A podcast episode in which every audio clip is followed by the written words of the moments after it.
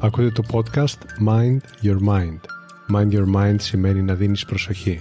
Προσοχή και ενδιαφέρον σε όσα είναι σημαντικά σε εσένα. Ένα από τα πιο σημαντικά πράγματα που μπορείς να προσφέρεις στον εαυτό σου είναι ποιοτικός χρόνος. Ακούγοντας λοιπόν αυτό το podcast, θα προσφέρεις στον εαυτό σου ποιοτικό χρόνο και έμπνευση. Είμαι ο Κωνσταντίνος Χαραντινιώτης και το podcast του Mind Your Mind θα σε βοηθήσει πραγματικά να γίνεις ο μάστερ του νου σου, να καλλιεργείς την νοοτροπία για μια ζωή με νόημα. Καλώς ήρθες. Στο σημερινό επεισόδιο θα σας μιλήσω για τρεις σκέψεις που οι περισσότεροι έχουμε κάνει κάποια στιγμή στη ζωή μας.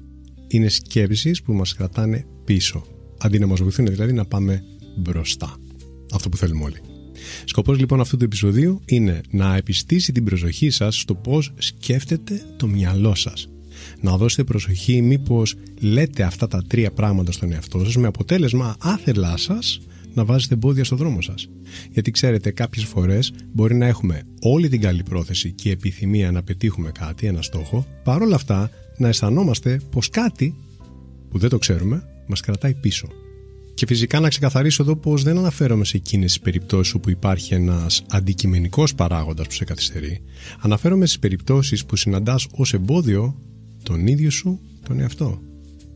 Πριν σας πω ποια είναι αυτά τα τρία συνηθισμένα μοτίβα σκέψης που δεν μας ωφελούν σε καμία περίπτωση, προτείνω να είστε έτοιμοι αν αναγνωρίσετε τον εαυτό σας σε κάτι που θα ακούσετε, να κρατήσετε σημείωση. Να πείτε δηλαδή «Α, αυτό το κάνω κι εγώ».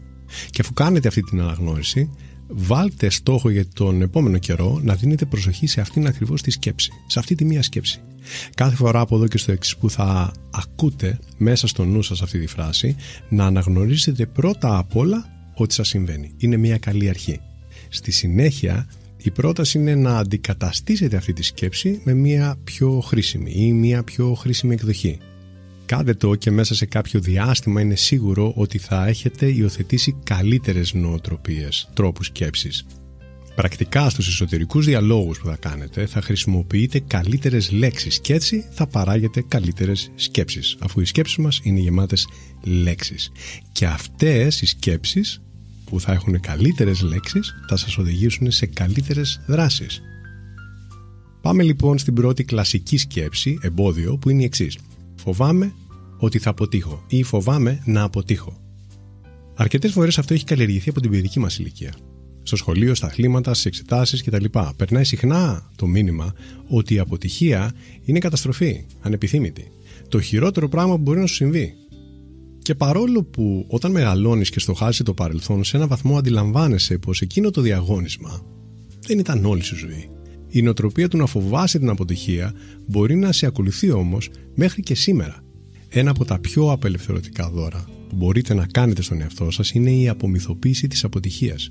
Γιατί είναι πιθανό στην προσπάθεια να μην αποτύχεις, να μην εξερευνάς το δυναμικό σου. Τι μπορείς να κάνεις, τις δυνατότητές σου δηλαδή. Αυτός ο τρόπος σκέψης στερεί πραγματικά από τους ανθρώπους το πάθος, τον πειραματισμό, τον ενθουσιασμό, της ανακάλυψης και πάνω απ' όλα τη χαρά της εξέλιξης. Είναι μία από τις αιτίες που μπορεί να φέρει κάποιον στο σημείο να αισθάνεται δυσφορία με την καθημερινότητά του. Αν λοιπόν διαπιστώνετε πως φοβάστε την αποτυχία και γι' αυτό αποφεύγετε να κάνετε πράγματα που επιθυμείτε, καλλιεργήστε μία νέα νοοτροπία, την νοοτροπία ότι η αποτυχία είναι απλά μία ευκαιρία για μάθηση. Είναι ευκαιρία να πάρετε feedback. Γιατί αν προσπαθήσετε και αποτύχετε, σίγουρα θα αποκτήσετε μία γνώση που δεν είχατε προηγουμένως. Μια γνώση για να τη χρησιμοποιήσετε στην επόμενή σας προσπάθεια. Επομένως, σε κάθε περίπτωση η αποτυχία είναι ένα βήμα προς τα εμπρός. Με την προϋπόθεση φυσικά ότι συνεχίζεις, ότι δεν τα παρατάς. Και είναι πολύ πιθανό να χρειάζεται μια σειρά από αποτυχημένες προσπάθειες για να έρθει επιτυχία. Έτσι κατακτούνται συνήθως και οι στόχοι. Έχετε ακούσει ποτέ κάποιον αθλητή, κάποιον επιτυχημένο επιχειρηματία, διακεκριμένο επιστήμονα να έχει στην πορεία του μόνο πετυχημένες προσπάθειες? Εγώ προσωπικά δεν έχω ακούσει.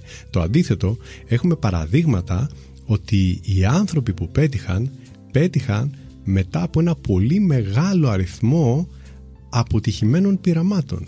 Ένα τέτοιο παράδειγμα, ας πούμε, που είναι γνωστό, είναι ο Έντισον με τον λαμπτήρα.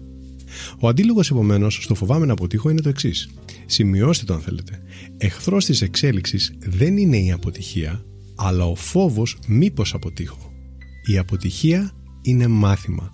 Κάντε το μάντρα σας αυτό. Η δεύτερη σκέψη εμπόδιο που αν την κάνετε αξίζει να την αντικαταστήσετε με μία καλύτερη είναι το ανησυχώ για το τι θα πούν οι άλλοι. Να θες δηλαδή πραγματικά κάτι και να μην το τολμάς γιατί πιστεύεις ότι θα ακούσεις κάποια σχόλια.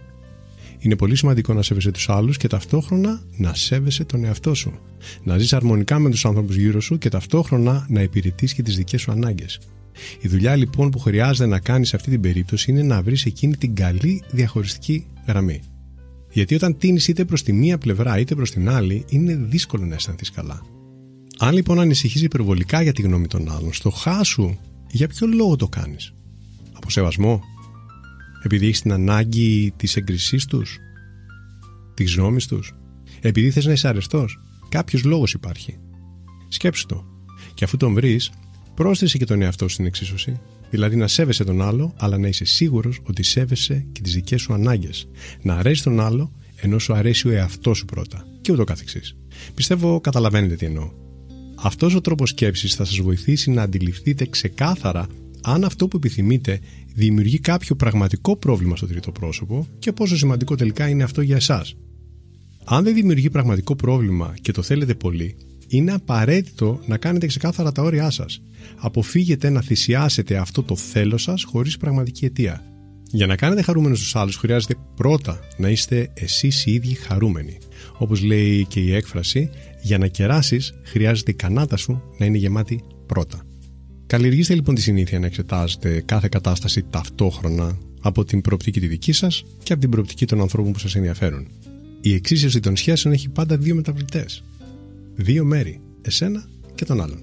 Αυτή η νοοτροπία θα σας βοηθήσει να βάζετε καλά όρια στις σχέσεις σας για να δημιουργήσετε σχέσεις όμορφες και πετυχημένες. Η τρίτη σκέψη εμπόδιο που μπορεί να σας κρατάει πίσω είναι το «θα ξεκινήσω κάποια άλλη φορά». Θα ξεκινήσω όταν όλες οι συνθήκες είναι ιδανικές, από Δευτέρα που λέμε. Η σκέψη τύπου «θα το κάνω κάποια στιγμή» στην πραγματικότητα σε κρατάει πίσω. Κι ας έχει μέσα της ψήγματα θέλησης. Στην πραγματικότητα είναι μια σκέψη που δυναμώνει την αναβολή. Αν πραγματικά θες να σου συμβεί αυτό που επιθυμείς, ξεκίνα να το οργανώνεις τώρα. Ακόμα και αν πρακτικά είναι εφικτό να ξεκινήσεις σε δεκαπέντε μέρες, σε ένα μήνα ή σε ένα χρόνο, ξεκίνα να χτίσεις από τώρα την νοοτροπία που θα σε φτάσει στην κατάκτηση του στόχου σου, θα είσαι πιο έτοιμος. Η αλλαγή ξεκινά πραγματικά τη στιγμή που φυτεύεις το σπόρο μέσα στο νου σου.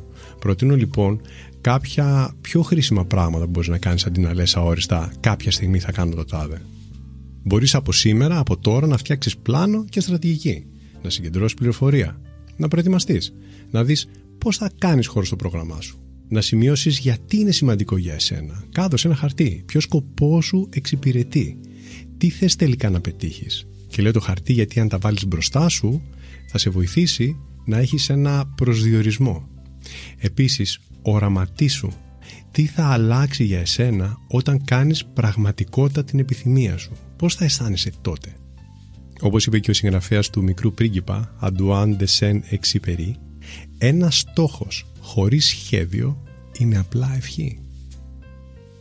Αυτές τις τρεις λοιπόν καθημερινές, συχνές και ταυτόχρονα καθόλου βοηθητικές σκέψεις εμπόδια σας προτείνω να προσέξετε για να τις αντικαταστήσετε με καλύτερες.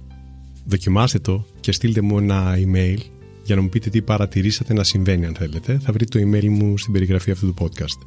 Δώστε προσοχή τι λέτε στο νου σας και πώς το λέτε. Γιατί όπως λέω, ο νου σας σας πάει όπου εσείς του πείτε. Να είστε καλά. Αυτό λοιπόν ήταν το Mind Your Mind. Η καλύτερη ώρα να με ακούτε είναι όταν θέλετε έμπνευση και ηρεμία. Κάντε follow για να λάβετε ειδοποίηση για το επόμενο επεισόδιο. Θα το βρείτε παντού. Spotify, Apple, Google, αλλά και όπου αλλού εσείς το ακούτε. Μέχρι το επόμενο επεισόδιο, πρόσεξε πώς σκέφτεται το μυαλό σου. Μπορεί να σε πάει όπου το ζητήσεις. Γεια χαρά!